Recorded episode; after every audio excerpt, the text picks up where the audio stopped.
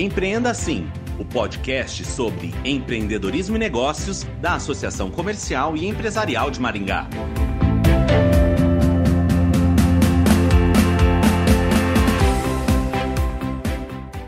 Você está investindo no desenvolvimento dos seus colaboradores? Criar uma cultura de treinamento na empresa faz parte da visão estratégica do negócio. É sem dúvidas um investimento de alto retorno que contribui diretamente com o sucesso da empresa. E quem traz algumas dicas sobre como criar uma cultura de treinamento na empresa é o palestrante e treinador Rodrigo Lisboa, instrutor da Escola de Negócios da Assim. Ele é especialista em gestão de pessoas, autor do livro Uma Dose de Excelência Humana e fundador do canal Caçadores de Encantamento. Olá, Rodrigo, bem-vindo ao Empreenda Assim. Muito obrigado, eu que agradeço pela honra de participar do podcast Empreenda. Bom, para abrir o nosso bate-papo, qual a importância de criar uma cultura de treinamento na empresa? Bom, antes de falar de cultura, de treinamento, eu penso que é interessante falar da importância da cultura organizacional. Uma coisa que toda empresa tem, mas ainda muito, muitas empresas desconhecem.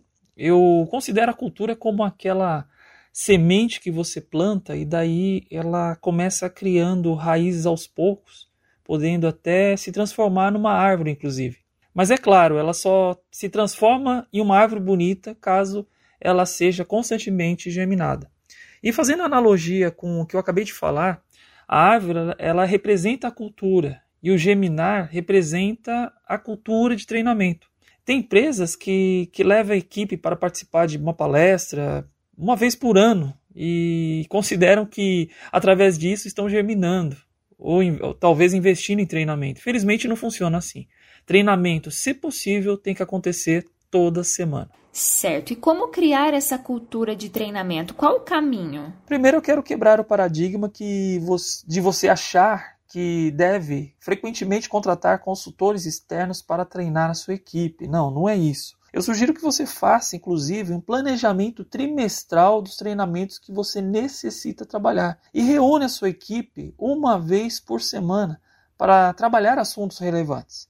Lembrando que hoje nós temos aí vídeos no YouTube, nós temos podcasts, nós temos vários artigos interessantes. Então, o melhor caminho é escolha um tema, vai lá, faz um cronograma para trabalhar de preferência o mesmo tema nos três primeiros meses. Então não adianta você trabalhar uma semana vendas, aí na outra semana você vai trabalhar liderança e na outra atendimento. Não, trabalha o mesmo tema. E a partir daí, então, você inicia uma cultura de treinamento. Tem uma coisa aqui que eu acho importante, uh, acho importante acrescentar e que vai fazer muito sentido no momento que você procurar por um treinamento. E há uma, e há uma diferenciação entre o sensibilizar e o conscientizar. Acontece que no sensibilizar é quando você procura por uma palestra motivacional, aí você vai lá, leva a sua equipe para que haja uma inspiração naquele momento. Ou seja, Pode ser que daqui duas semanas tudo aquilo volte a estaca zero. Tudo volte como antes. Porque o que houve ali foi uma sensibilização. Pode ver que depois de uma palestra, principalmente se é uma palestra motivacional, as pessoas no outro dia elas agem, a tendência é que elas agem, possam agir diferente. Mas passando algum, algum tempo, elas parece né, que voltam. Volta tudo como era antes. Já a conscientização ela refere-se ao treinamento para ajustar determinados pontos específicos. Dessa forma, seria algo mais consistente, algo mais recorrente.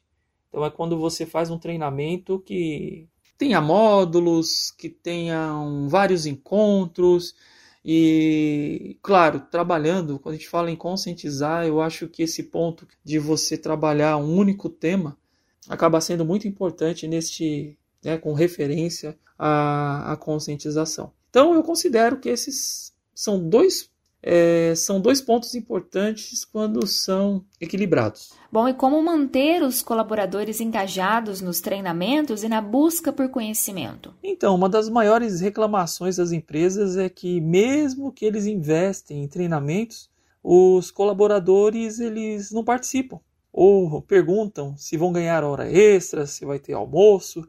E isso, infelizmente, acontece na maioria das empresas que não têm cultura de treinamento.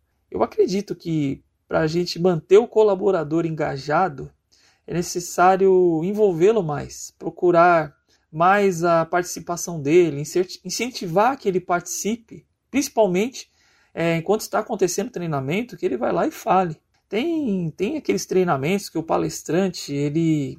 O palestrante só fala, fala, fala, e daí o conteúdo acaba entrando por um ouvido e saindo pelo outro. É, não gera, acaba não engajando e não gerando interesse nas pessoas que estão participando. É, e o interessante, é muito interessante que tem um coffee break, sim. É, isso ajuda até é, na interação e incentiva a participação é, dos colaboradores no treinamento. E Rodrigo, onde as empresas mais costumam errar nesse processo de oferecer treinamento aos colaboradores? Bom, na minha percepção, é quando a empresa ela oferece um treinamento por ano. E algumas algumas empresas elas acabam pedindo treinamentos com aquela carga horária muito alta. Isso eu percebo, isso até num, num tom de ansiedade, nunca treinaram, nunca fizeram treinamento, então agora a gente quer ganhar tempo, é mais ou menos assim. Mas infelizmente o aproveitamento acaba sendo baixo. Um outro erro é quando contrata alguém para falar de tudo um pouco e não dá foco no problema. É mais ou menos assim, se você pegar o tema de liderança, se você pegar um tema aí de atendimento, é, além do tema, tem, tem os, alguns tópicos ali que, que são essenciais. De repente, se o briefing ele for bem elaborado, junto com o empresário, ali o consultor entender a, as reais necessidades do cliente, é bem provável que vai ter, né, o treinamento vai ter um retorno, vai ter um retorno positivo. Mas o que vem acontecendo é que aí acaba por, por não ter muitos treinamentos, a empresa pede para abrir muito, muito esses temas. Então fica uma coisa muito superficial. Né? E talvez uma das coisas que eu mais ouço é aquela empresa que não quer investir é, no colaborador, porque de repente ele sai e a empresa acaba perdendo o investimento. Neste caso, a minha sugestão é que as empresas elas deixem de treinar para elas e passem a treinar também para a sociedade.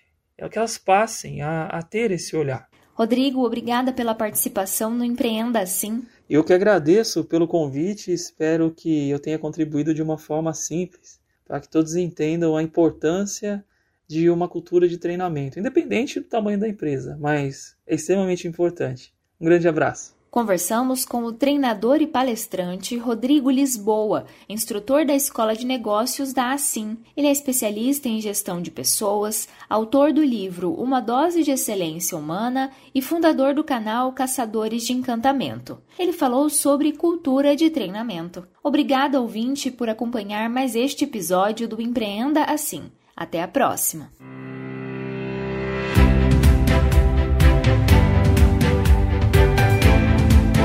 Empreenda Assim, o podcast sobre empreendedorismo e negócios da Associação Comercial e Empresarial de Maringá.